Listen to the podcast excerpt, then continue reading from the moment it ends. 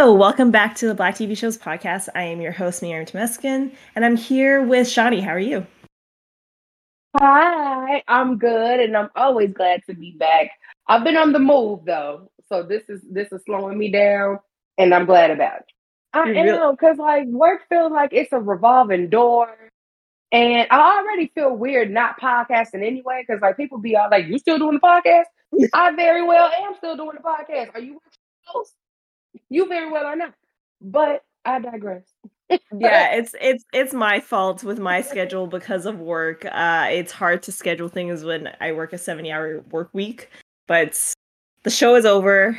Uh I'm currently unemployed, but hopefully I'll get onto another show. So I, in the meantime, we're going to be recording episodes. Today we're going to be talking about A Different World season 3, episode 16, A World Alike. This episode aired February 15th, 1990. And uh, this was written by Susan Fales and directed by Debbie Allen. And basically, the episode is Freddie and a transfer student, Julian, Julian plans to mm-hmm. protest South uh, African apartheid cause. Uh, Kim uh, has to reconsider accepting uh, a scholarship that she received. And I just wanted to get some definitions of words that were used multiple times in this episode that I d- really didn't know very well because I didn't grow up in this time. So apartheid, for those that don't know what that means, the implementation of maintaining or maintaining of a system of legalized racial segregation in which one racial group is deprived of political and civil rights. And then another word that was used a lot in this episode was divest, which is depriving someone of power, rights, or possessions. I didn't actually know what that word was. Like they kept saying it, and I was like, "What is this mean?" I don't know what they mean, and so I had to actually look it up, which is pretty sad. But uh, this is the reason why, like, I didn't grow up in this time, so I didn't. We don't use those words nowadays. Um, but no, we don't. yeah, but it was used a lot back in the '90s when they were dealing with um, the government in South Africa. Um, my knowledge of South Africa is that you know Nelson Mandela was in jail for so long, and uh, when he was freed, he became the president of the country. Um, that's how far I know about South Africa history and all that stuff. But I feel like back then it was a big part of the culture, and that's probably why it was in one episode of A Different World because it was taking over the media at the time. I concur. It it, it was a big thing, um, especially um, I, I think it was really because South Africa was was still technically enslaved. And for one, you know, back when America was a great country, uh, we actually used to care about our people wherever they were. And uh, well, for one, I mean, Africa, that's the motherland, literally. So anything dealing with the motherland, anything dealing with um, the ongoing of Black life we were interested in. And I think the culture back then was kind of like a like get back to that. Or I'll just say it is so easy to live quote unquote American where something like a broken phone charger will uh what's the word I'm using? Will um will inconvenience a person. But then it's like, hmm, you think you got problems with this messed up charger. Let's talk about I have nothing to charge. Or let's talk about what even is a charger? How is a charger made? What like th- there are more things that are to be considered. And in America, they make they make it a joke and they call it first world first world problems, but it literally is first world problems. but it was so easy to get wrapped up in that, and also so easy to not pay attention to literally the world around you. And I think that's how we as a culture had gotten to this place. It was the the the matter of that this place exists and in schools they diminish it they by trying to make it seem like it's less than what it is at the time they were teaching that Africa was just a wasteland. Or really they were trying to uh reduce Africa to like one chapter in a history book. And and really what they taught from there was slavery started in Africa and then here we are, America. And it's like, no, that's not it at all. Yes, slavery happened in uh in Africa, but let's talk about one, there were two different situations with slavery. First, we had the African royals and they enslaved their own people, which you know, that's just history. We can't go back and tell these people, hey, y'all was wrong, y'all, y'all crazy. I mean, we can feel that way all day long. These are people that we literally had to read about to learn about. And then secondarily, let's talk about how slavery started because you people in America or in the colonies were literally lazy and did not want to do your own work.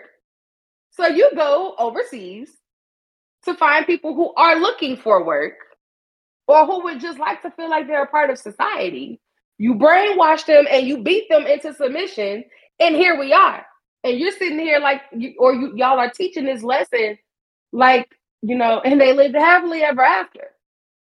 No, y'all have bypassed entirely too many years in history to give me this plain little one liner about something that is so historic.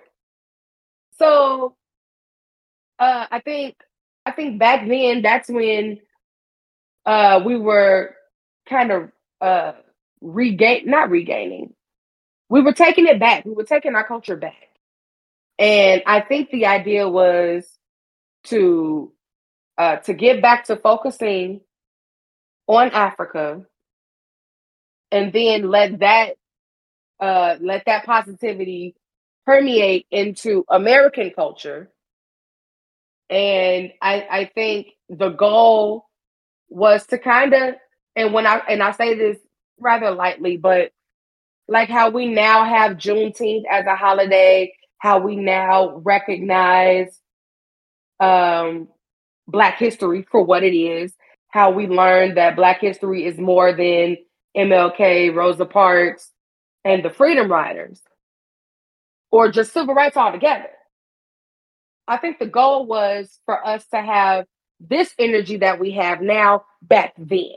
Debbie Allen and all the showrunners, they knew the impact that they were making on the culture already. And I think this was an opportunity to kind of double or triple whammy it. It was to talk about it, to teach, and to let it be a call to action. So we start this episode out uh, with you know Whitley trying to figure out a dance that she's trying to do, but there's too many people making noises for her to do her like counts for her dance and figuring out. I think mm-hmm. she's also figuring out like lighting and stuff like that because mm-hmm. you know Dwayne's on the light, and then there's someone that's playing playback, and uh, she's telling them like you need to stop what you're doing, and they're like stop what? like they're like like they were confused by it. Anyways, we find out that Whitley is doing an Alvin Ailey dance tribute that apparently is too long. Uh, and Freddie's telling her that she needs to shorten it. Uh, originally, uh, Whitley said five, but Freddie was like, no, no, no, four. Uh, so then she does the dance again. Um, and Dwayne is on the lights, uh, making sure he points a light at her. But then Dwayne got distracted by that girl that walked by and removed the light from Whitley. And Whitley's like, no, no, no, where's the light? I'm right here, you know? Exactly. And yeah. And, uh, but he, he got distracted. Anyways, then so she continues dancing, and all of a sudden a man comes in and watches her. And he recognizes, he mentions that he recognizes it's a, a, a Ailey work. Uh, and mm-hmm. we find out his name is Julian. And uh, when Whitley introduces herself, she says Whitley. he's like, "You look like someone like Camille." and I'm like, "That's kind of that part was weird to me." I was like, "Just call her Whitley. Like that's her name." And I mean, she's just basking in it. I'm like, "We are literally meeting in the, in the first thirty seconds. You changing my name." Yeah. I got a problem with that. Yeah. But mm, 80s romance. I mean 90s romance. Yeah, and um, so Julian is an ex- ex- exchange student. Uh, he uh, exchanged from Georgetown, which I've been to that town actually. Uh, in D- uh, in D- it's in DC, right? Or so in the DMV. Mm-hmm. Yeah, I've been there. Uh, he's he also is still undergrad, but he took a couple of years off to do research. colonial. colonial, yeah, uh, economic in Nigeria and Senegal. First of all, wouldn't that be part of his schooling? Mhm. Why did he? T- I don't understand. What do you mean by he took time off to research? Isn't that like schooling right there? You know, it was really giving me Shaza vibes because what are you even talking about? It sounds like he started out as like a foreign, not foreign exchange, but like in an exchange program, and then maybe fell off of school, and then Mhm. like picked up where he left off. I was always under the impression that he was a grad student and had finished his his field work, but I, but now I'm not I'm not too sure. Yeah. So I don't know. Um cuz cuz also I was thinking too like at this point Whitley is 22. How old are you? And how many years did you take off? Cuz Yeah. Again, you you look a little old to be talking like like are you Jaleesa here? Like let's let's talk Yeah. about it. If you took some years off to reset, oh wait, did he did he pull a Denise or whatever? So I don't know. Maybe he pulled a Denise. Maybe he's Jaleesa. Maybe he's a mixture of both. But um his educational background is a tad bit fuzzy. And maybe that's on purpose. But after he applied to work for the state government and serve his country. So, uh, or or he said after grad school. So I guess he is going to go to grad school. Uh, so then Dwayne inter- interrupts their conversation, saying like, "You're in the in the way, like in the light, you know." And he's like, "Oh, so sorry. I like." But um, he's looking for Freddie. Uh, uh, Julian's looking for Freddie, and Whitley was like, "Who? Do, why do you need to see Freddie?" And apparently, they're on a committee together. Uh, the Hillman Students Against Apartheid. They mix uh, flyers between um, the this particular event that uh, Whitley's dancing for and the boycott. And Freddie comes and says, "Oh, I'm sorry. You know, I'm sorry for the mix-up and all that." And then they were talking about like, "Oh, we're gonna organize the boycott." And then Whitley is like wants to know everything all of a sudden. Cause like it's hard enough to get Whitley to understand anything academic. So like to be talking to somebody who who has the hardest time with academics, who is talking as if she is like so politically uh aware. And and even then it's like saying the most basic things and just piggybacking off what's being said. Like, girl, you don't even know what you're saying. Stop it. You you you're better off just you you better off flying off the handle. Like, look, I like what I see. Cause he, I mean, the boy already changed your name. I'm sorry, like I'm. I know it seems like I'm dwelling on that, but like, don't come to me telling me that I look like a Whitley and I look like a Camille. Y'all was going.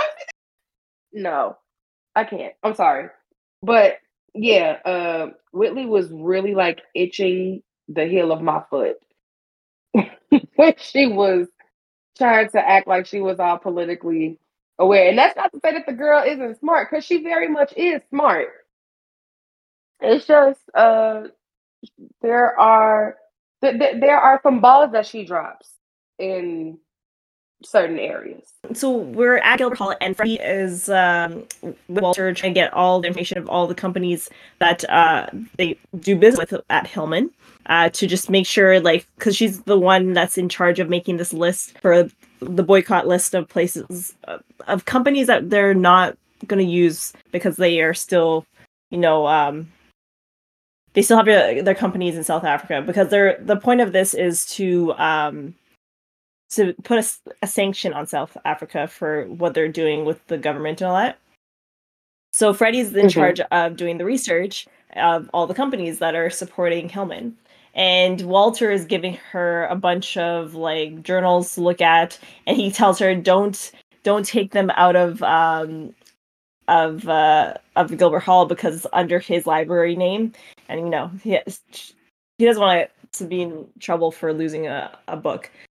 So she goes through mm-hmm. it, and oh yeah, and also he was like, so she like through it, and at this point Whitley comes and asks like a mil- a million questions about Julian, and she's like, I don't have time for this. And then Kim comes and says I that she is awarded this pre medical scholarship, which you know that that so Kim for her to be able to get a scholarship. And now she can give up the for the lab coat because they're also offering her a job. Um, I was like, oh, finally, Kim, she's getting something great because she was butt off all the last years, okay? and now she's able to yes. relax a bit and mm-hmm. and do something that she actually enjoys. Yeah, I yeah. I was proud of Kim doing that. yeah, uh, I was like, and she's like, "Okay, I guess I'm gonna go to the pit and give my two weeks notice." She goes and does that with uh, Mr. Gaines, but before that, um, you know, uh, sorry, Whitley is just all over Freddie uh, about Julian, and like Freddie's just like, I don't want to hear this. like I'm, I'm over it. And then no, that, for that's real. when we... like I, I don't know. Freddie didn't just go off on her. Girl, shut up.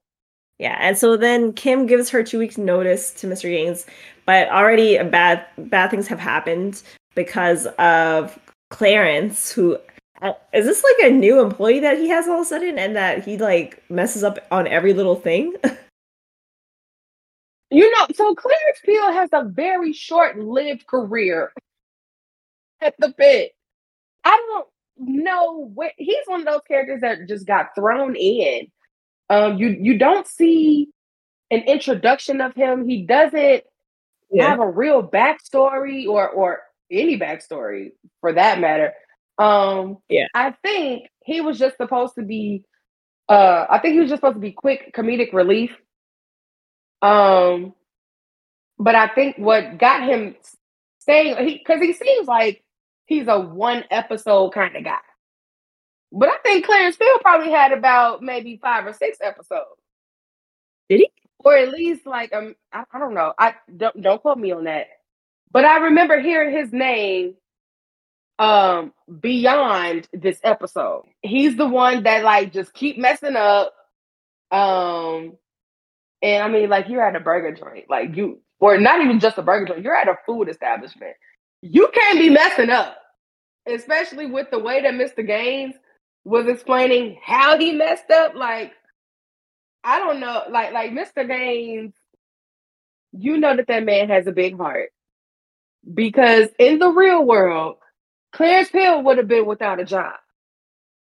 Or he at least, no, I'm not going to say that because places like the pit and places like burger joints and stuff, they're actually more resourceful. So they probably would have made him like a custodian or a bus boy or something. But being a cook, he would not have been. because mm-hmm. bubbles in my burgers is crazy. Yeah. And then he That's said disgusting. that he saw bubbles after he ate one. Which is even worse. She's like, I, I want to give you my two weeks notice. And he doesn't want her to go, but he knows what she's the opportunity that she's having is actually a good opportunity. And so he's like, you better be working your butt off until the very end and not slacking. And she will replace, uh, she will train the replacement for her. So, she, and she's happy that he's very understanding about that. Then we pan over to Dwayne and Ron, who see this girl go by, but they only see her butt. They don't don't see her face. And so then they're like because I, I, I just remembered the scene that you were talking about, and it gets me every time. yeah, and then she turns around and her face is like her. It's, it's it's I think it's her jaw, like her. It's her her or her jawline is very seen mm-hmm. in this, and that's what makes her like she very unattractive. That is serious. Yeah and, and and I and I hate to be the one, especially after I've gone through having braces and all of that. Like she, she had she had uh, some teeth on her. Mm-hmm. And uh, I also think the the the comedic trope in that too is that I that was like literally a thing that they did in the nineties. What was They, they would they would they would sneeze or do something that would uh, subconsciously catch the attention of a woman that they were looking at from the back to see Oh, if she was, you know, if she was just cute in the body or if she was also cute in the face. oh, I didn't know that. Weird flex, really weird if she was a butterface or not. And a butterface is somebody who is cute everywhere but her face. Leave it to Ron and leave it to Dwayne to be childish in such a way. And then we pan over to see Whitley, who sees Julian sitting there studying. Um, it looks like well, it is French, and you know. So, you know Whitley and her French. You know she says some words. I don't know any of they said to each other in French. I have no idea. I'm sorry, guys. I I took like French class in grade seven, and eight, like beginners, and then I gave up. I just all I know is German m'appelle That's about it.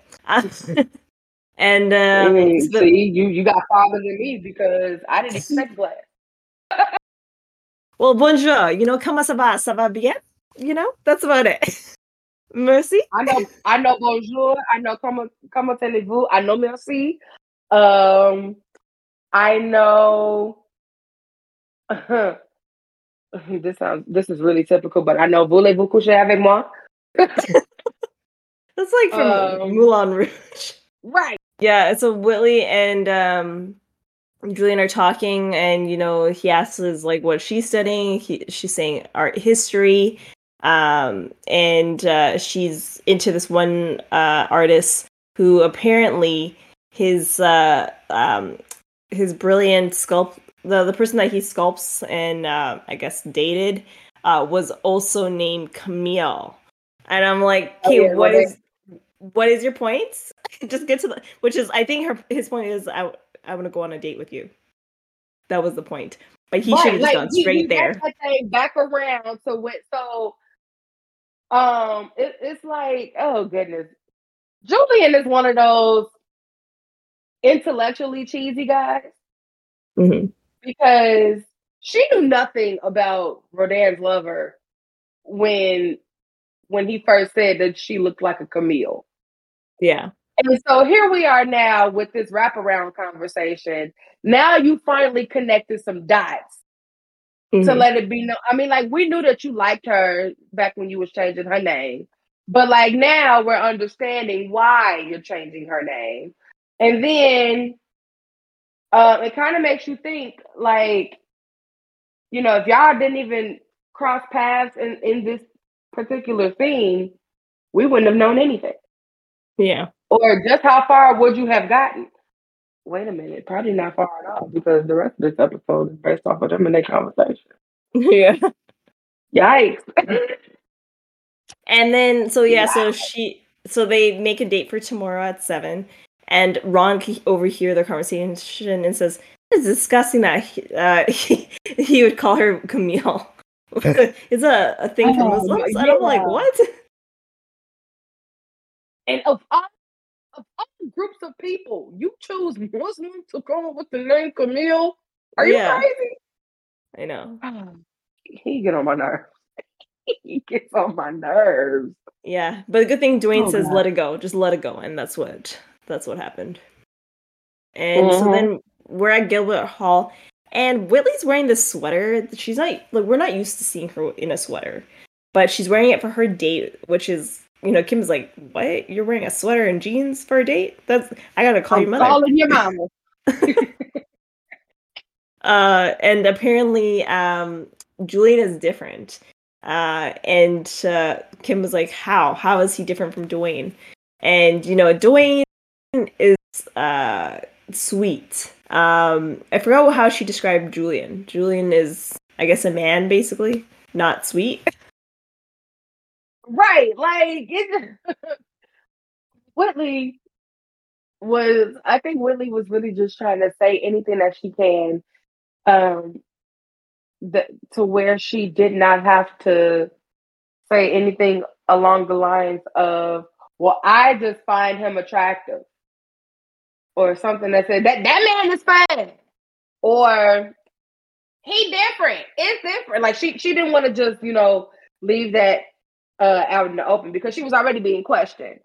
Mm-hmm. Um and I, I think she's also self-aware of of how bougie she is and how nitpicky she is when it comes to literally everything. We have the the moment of them mm-hmm. in Brooklyn, them sharing that moment. And if y'all didn't watch that episode of when, when Whitley Daddy get married, go ahead and watch it.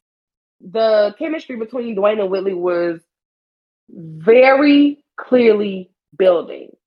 And part of me wants to say that we have seen this episode um, when they find out that, that Denise is married and they share that kiss in the code.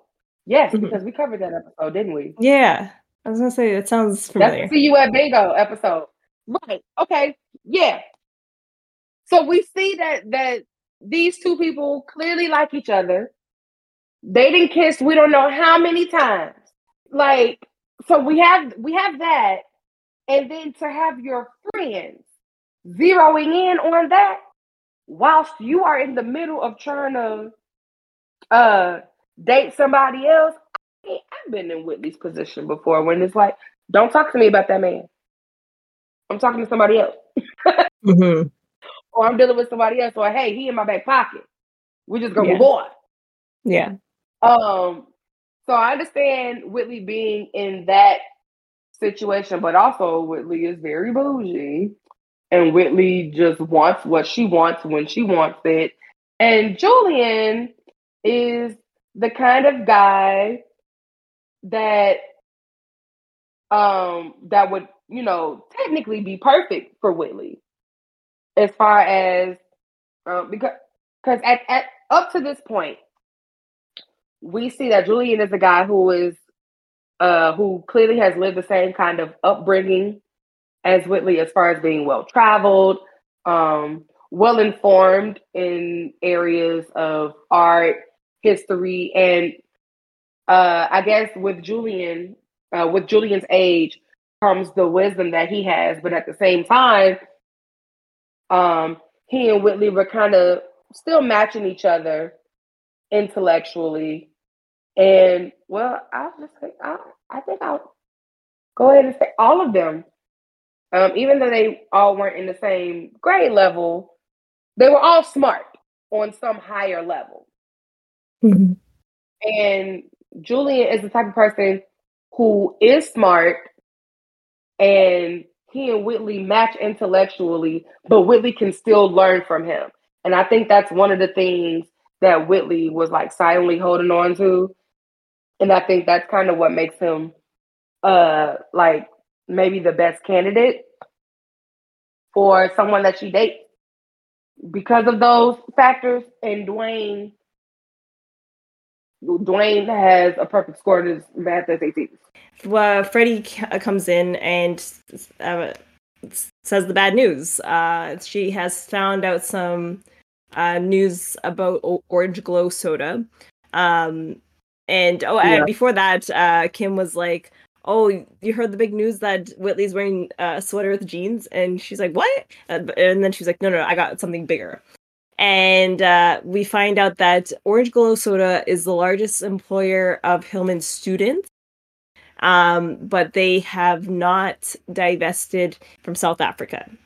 And uh, Freddie was like, or uh, Kim was like, they did three years ago, and she's like, no, they lied. They still have like their uh, factories still in um, in uh, South Africa, and so mm-hmm. they so this is a problem because they you know support the um, the chem lab, they support the library, they support the engineering lab, um, mm-hmm. and this is when Kim finds out that they also fund her scholarship, and mm-hmm. all, all of a sudden she's like, I don't know what to do, like. I guess I, I, I might have to give back the scholarship, which that means she has to go and do two jobs next year uh, just to you know make ends meet yeah it's it's not not great for her like she's just like i don't know what to do and then um Whitley blames Freddie for telling Kim about this whole situation, and she should have withhold this information. And Freddie's like, "No, I, am not withholding any information. People, everyone needs to know." Like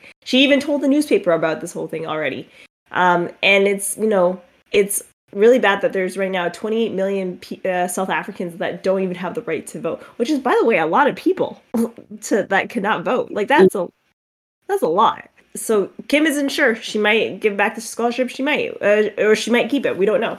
Uh, she's just unsure about it, but she's worried because uh, because of her dad's medical expenses, uh, they are tapped out. Um, I have a question, just because I'm not American. Mm-hmm. If if a police officer gets injured on duty, all their medical expenses do get covered, right? So I think it could get a little sketchy somewhere. On a surface level, yes, that's mm-hmm. that's what's supposed to happen. In in situations like that, there are one so many police officers who uh who endure um injuries on the job. Um, so partially they're like, well, you know, this is what you signed up for. Sorry that this happened to you. Um, but they they only they have so much money allotted per officer. Mm-hmm. And even then, like the money that's allotted per officer, that's that's the amount of money you get after there's so many so much money allotted for the precinct, the ward, um, and after you go through everybody's um salaries from from the chief on down um, there are insurance policies that are in place. And I personally feel like they worked Kim's dad's story the way that they did to, just to try to convey another story. Um, I don't think we were supposed to be thinking deeply about the details when it comes to like the care of a police officer because in real life um, if Kim, uh, if if Kim's father was injured, especially on the job, Kim wouldn't wouldn't have needed to be having this conversation about money.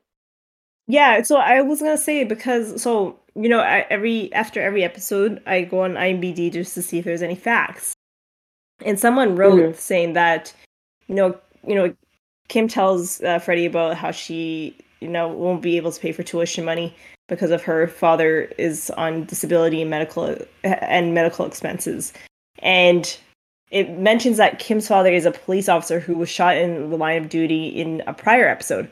Since he was injured on the job, his medical expenses are covered by the city slash state in which he works. So that someone put that in the thing. So saying that this is this correct. So this part of the storyline yeah, doesn't that, make any sense.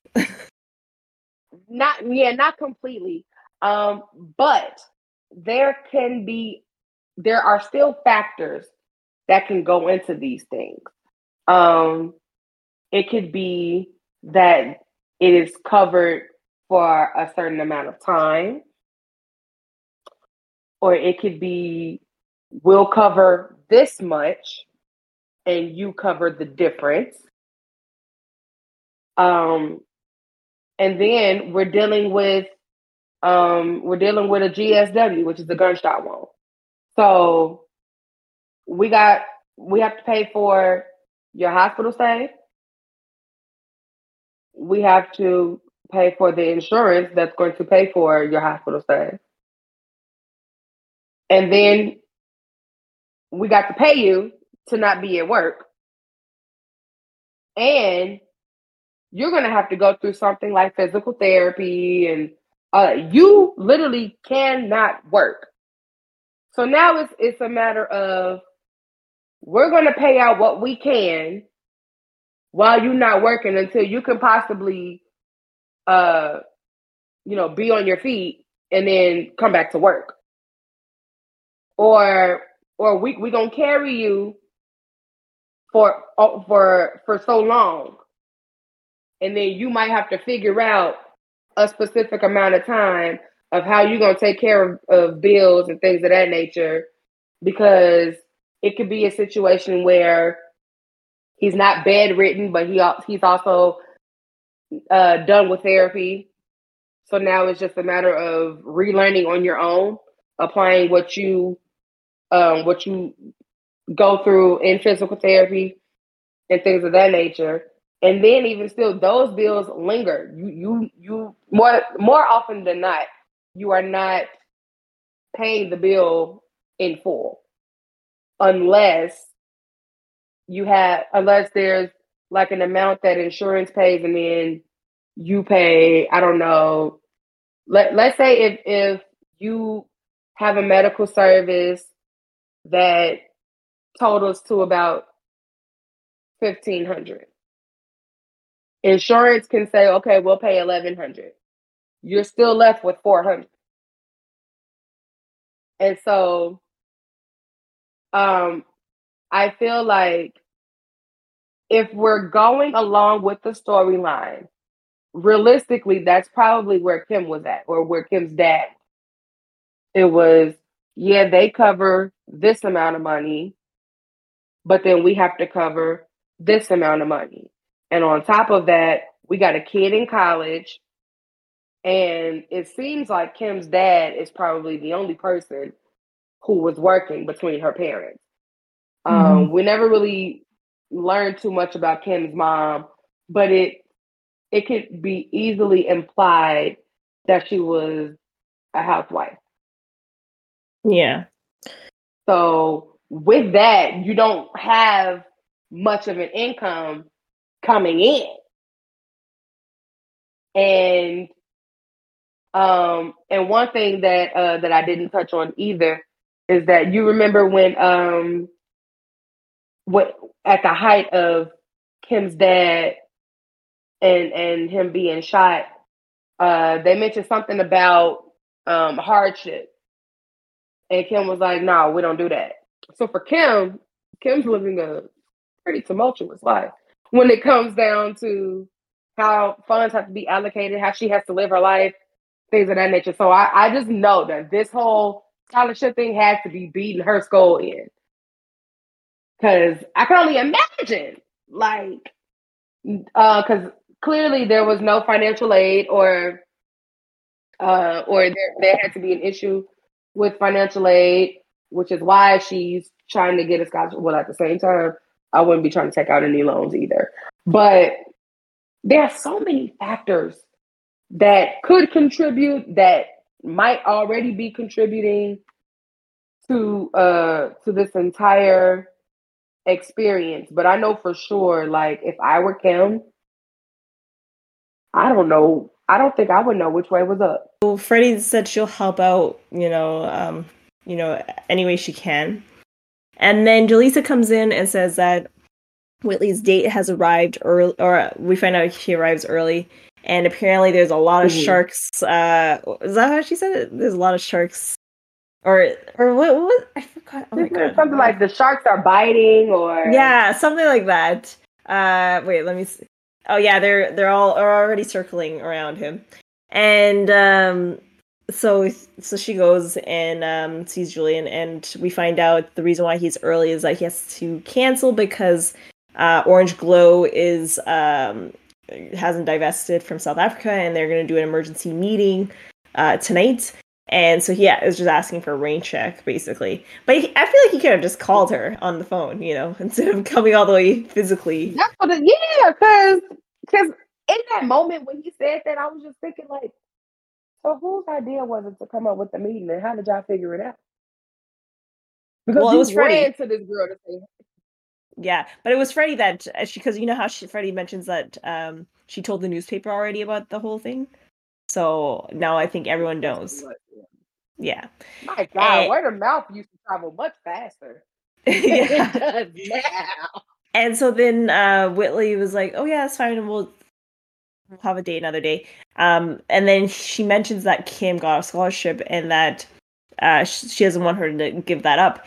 And uh, he's she's trying to get trying to get Julian on her side about that, and Julian's like, no. everyone has to give up their scholarship uh, so that we do like a full on boycott against orange soda.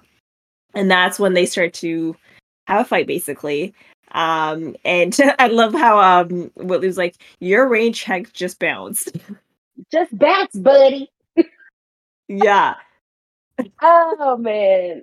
Uh, and see, this portion of the episode always kind of gets me because it's like, dang, bro, like they do everything.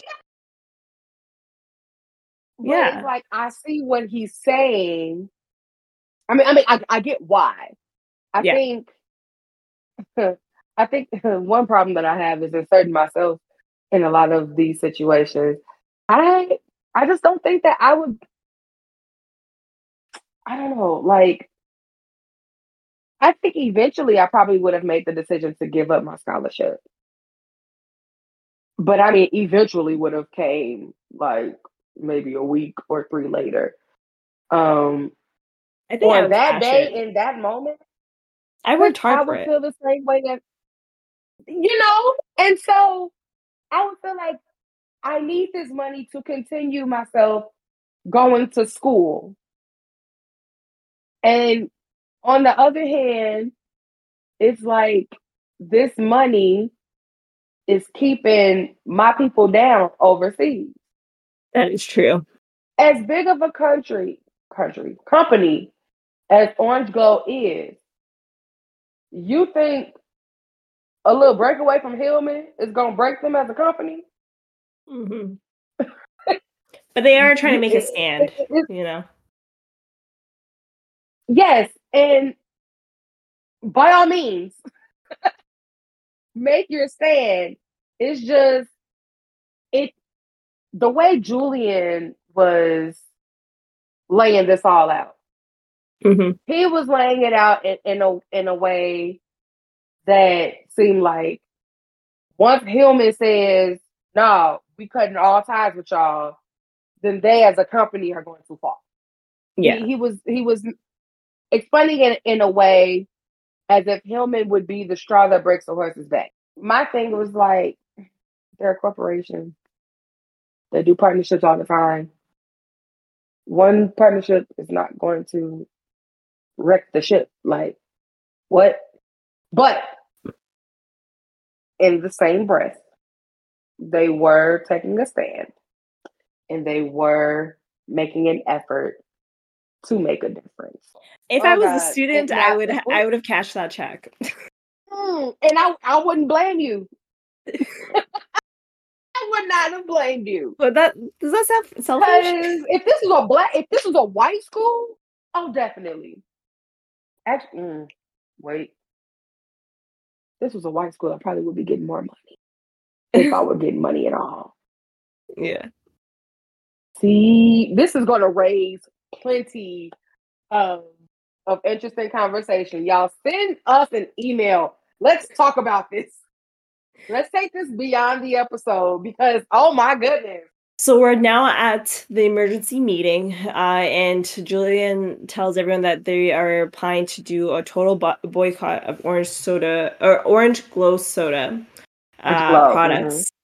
Mm-hmm. Um, and then they will also, uh, you know, uh, stop the funding that they do for or financial ties that they have with Hillman, which you know includes mm. um, you know funding a bunch of programs um, and also um, uh, also for uh, scholarships. And mm-hmm. uh, so everyone's like all saying like, what are you gonna do about that? Like, and even Dwayne says like, also it's funds the engineering lab, um, so what are we going to do? And then Ron makes the, an idea of saying, let's just use the alumni money. and uh, Walter's like, no, no, no. The, look at the gym that we have. It, it, it will, everything will fall apart. Yes, because Ron said something like, we don't need that oppressor's money. And I'm like, yes, hell you do. Like, what do yeah. you mean? And if you don't know, as a listener, I'm going to let you know the alumni dollars, however great they may be, will never solely be enough. Yeah. One, because all of the alumni are not donating. Mm-hmm. Like the, the the the alumni that you know of that are donating are the people who are who remain active with uh with the school and the organizations of the school after graduation. They are the alumni that you see at at every homecoming every year. Um there might be a building named after them or they may contribute to a building that's named after somebody. They are the alumni who if every freshman class has something new on that campus. Outside of that that class, be uh, that class's tuition, the alumni dollars are, are mixed in with that. Mm-hmm. So when you say something like use the alumni dollars, what alumni? Because at this point, all we know is Cliff and Claire. And you're not about to save the whole Hillman off of Cliff and Claire's salary. Yeah. Not after they take care of them five kids and them four grandkids. Make it make sense. Yeah. make it make sense. Um, and uh, so Walter and Jaleesa suggests like, why don't we uh, ask them to give us more money for scholarships and to also bring uh, South African students here to Hillman um, as an alternative instead of you know totally boycotting the system. And uh, you know they're saying well no we sh- then that means we're accepting their money and you know it, we're not we're not stopping this whole situation. And then all of a sudden whitley comes in and says my roommate kim reese uh, got a scholarship and i don't want her to give it up. Like Oh, and then uh, kim Whitley, was like no no you- no you no were uh, don't talk. missing. Um but so Yeah, then all Kim was like, no, no, Whitley. Yeah, and then all of a sudden Kobe comes up and, and says, you know, uh, he agrees of the divestment, uh, you know, the, from South Africa, but he doesn't agree with uh, any student giving up their scholarship uh, because his education has been found, uh, funded by the factor that his father worked in a, a factory that um, cost uh, that paid him 17 cents an hour, which is so low. Um, and uh, and then uh, when he is when he is done uh, with Hillman and graduates, he will go back and continue on the struggle. And then Mul- Mufa, what is his name? Mul- Malufa? I don't know if I'm saying his name right. Um, Malefe. Malefe. Uh, he says, well, he can't go home because when at, at age 13, he got arrested for being in a protest, and many of his friends died in that protest. Um, you know, they might not agree on addressing this problem, but they have to somehow agree with something. You know, um, That something has to happen. yeah, that something has to happen. And um, Kobe continues on and says, you know, when you're when you're in South Africa, there are two different sides. There's the the rich side and the poor side. Um, you see the black people that are on the poor side that are dealing with the struggles that they're dealing with, but then you see the the nice lavish life that the the white people have. And I love how Whitley was like, you don't see any black people that live the same way as the white people, basically. And the and he's like, no, we you, do- you do not see that.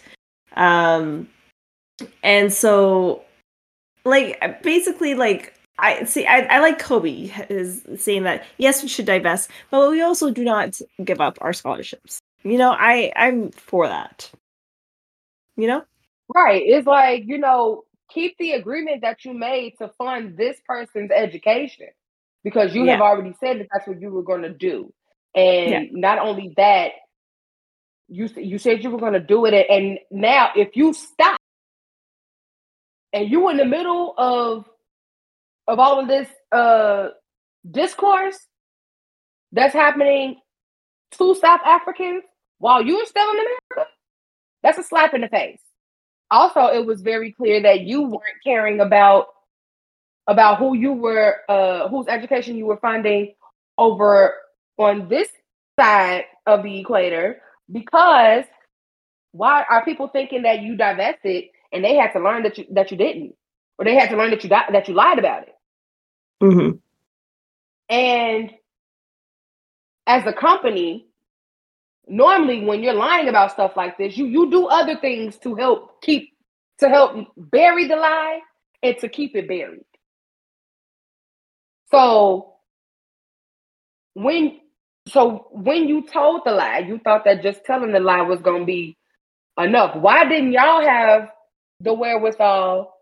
They, they know that they're doing wrong. They know what yeah. they're doing, and they know that what they're doing is wrong. And yeah. they should have been trying to right that wrong. Yeah, and so Walter asks that Orange Glow, uh, or Hillman puts a timeline on Orange Glow to divest, um, and that's the hope that they, that basically that's the summary of this whole meeting, and so Whitley asks uh, Kim, uh, "So are you gonna keep the scholarship?" And she's like, "No, I'm gonna give it up because later down in the future, I, like I want to know that I made a stance with what I, what if with what I was given basically."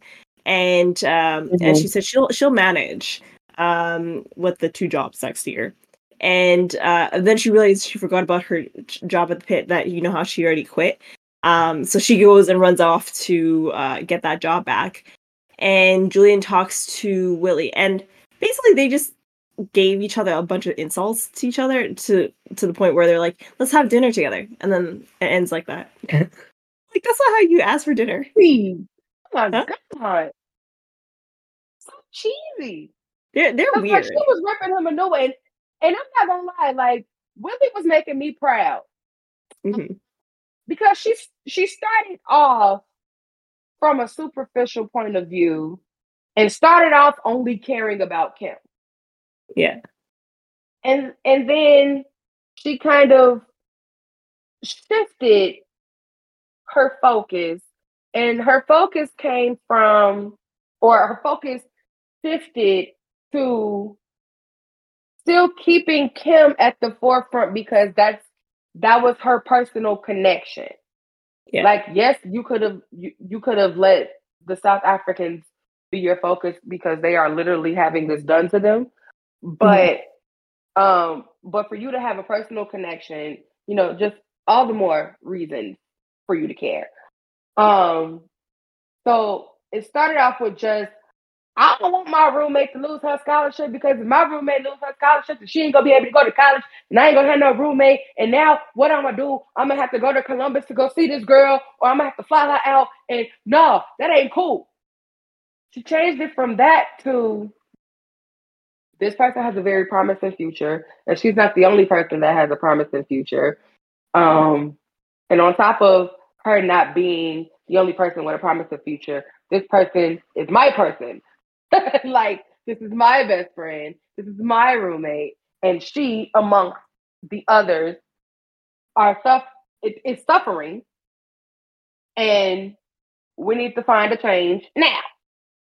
Mm-hmm. Um, and it seemed like um it seemed like she was doing her good thinking in this meeting too, because one one thing that she said to uh when Ron was saying what he was saying about using the alumni dollars or whatever, when she said, "So how do you think? How do you?" Wait, no, it might have been Julian that said something, but her response was, "So how do you propose we do that? Give the library back book by book?" Yeah. And what she said to her was, "Ooh, yikes!" okay, Whitley, I see you. Because she has her own mind. Am I supposed to give? Am I supposed to give the library back book by book because of the company that you know? So like, and she was she was connecting the dots as to uh you know if we do this then this will happen um and i think essentially like they ended up kind of because I mean, would you say that this? No, this ended up like in a, in a win lose. Not really sure if it's a lose. Yeah, lose. it's a win lose. You know, they're not fully boycotting, but they are gonna try to get uh, Orange Glow to divest. Yeah, and but but like Whitley, um, when she had that conversation with Julian, and he said, uh, and he said something like, you know, I'm not really, sh- I'm not so sure that I was right.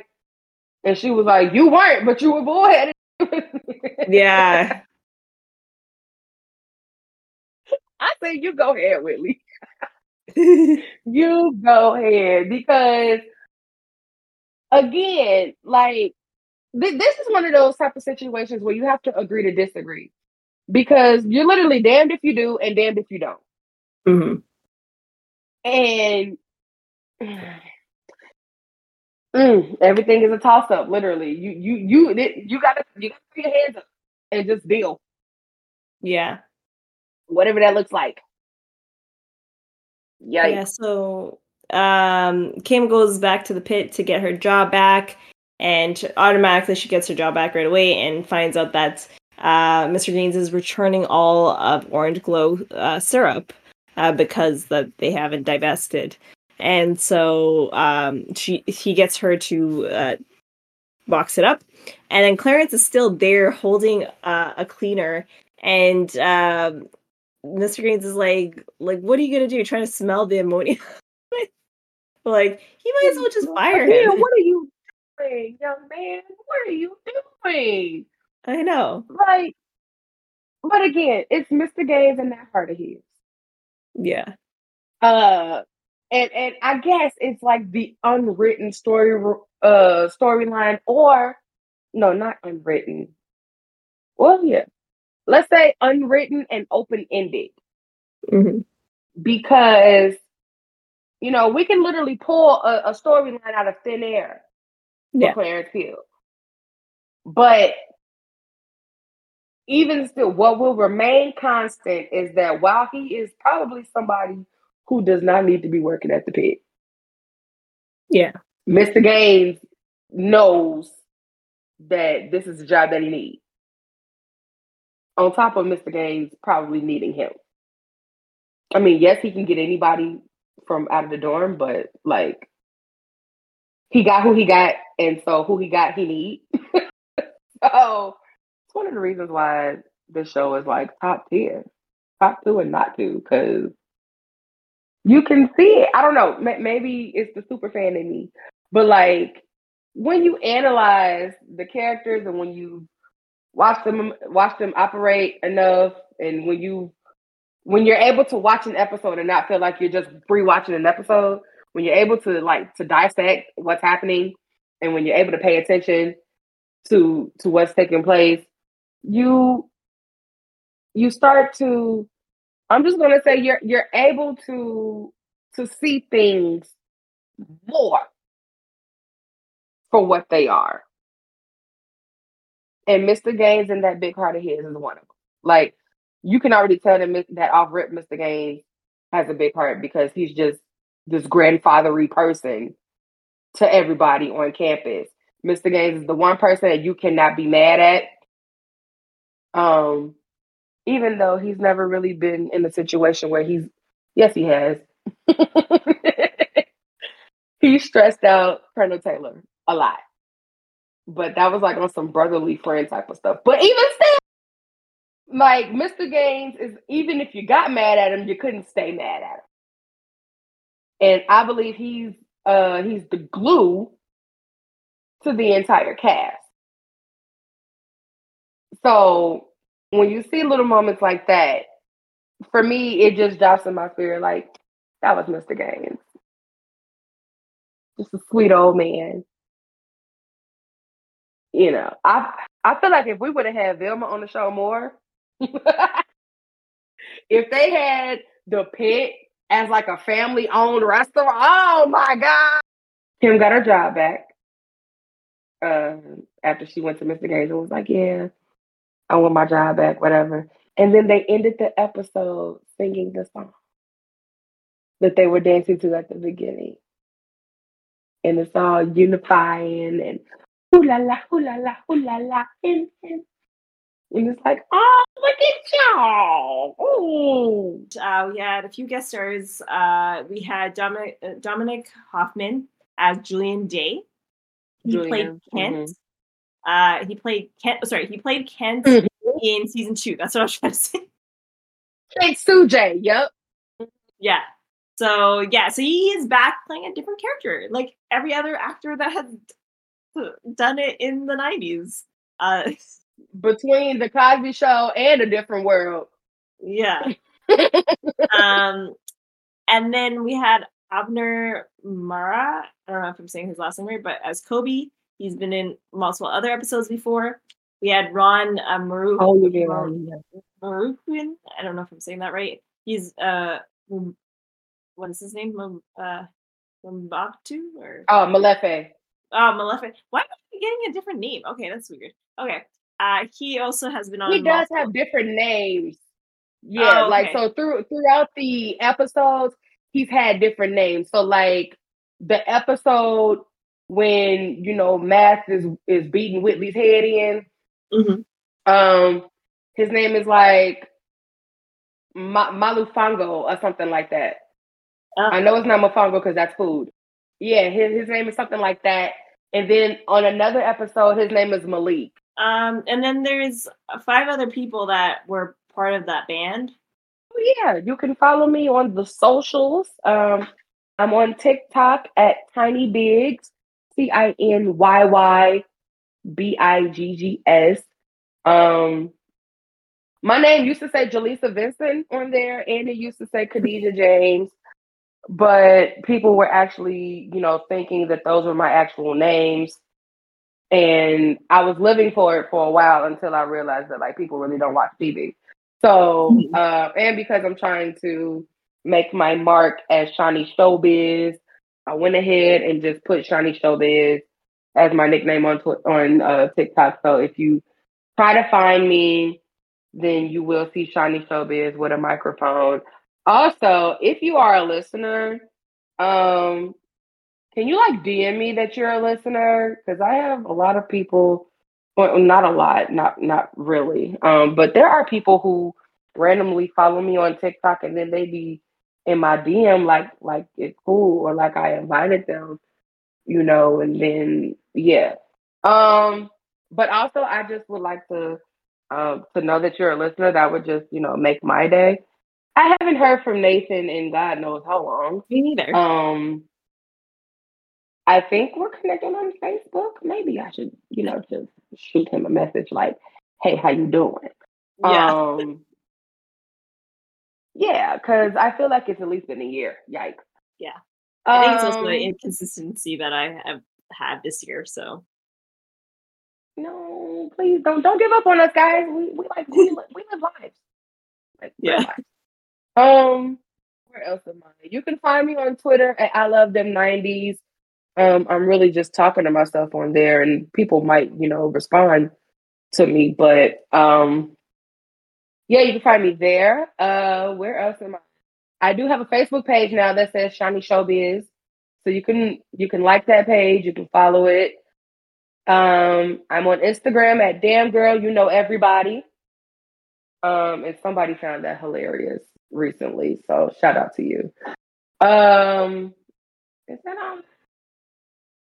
There, yeah, because that's all that I could think of right now. But I'm currently working on a website where I can uh, receive bookings for uh, you know, for my uh shows that or for things that people might need me for. So be on the lookout for that. I in August hosted a comedy show, and in October I will be hosting a fashion show. Um, so I'll have a story, I'm sure, uh, about that. But I am very much excited, and I am really just just excited to move forward in this career that I'm building. uh, follow uh, Black TV Shows Pod um, on Instagram. Uh, if you do have any feedback about anything, uh, uh, email blacktvshowspod at gmail.com. Um, and that's about it, I think guess, yeah, we'll see you all in the next one. Bye. Bye.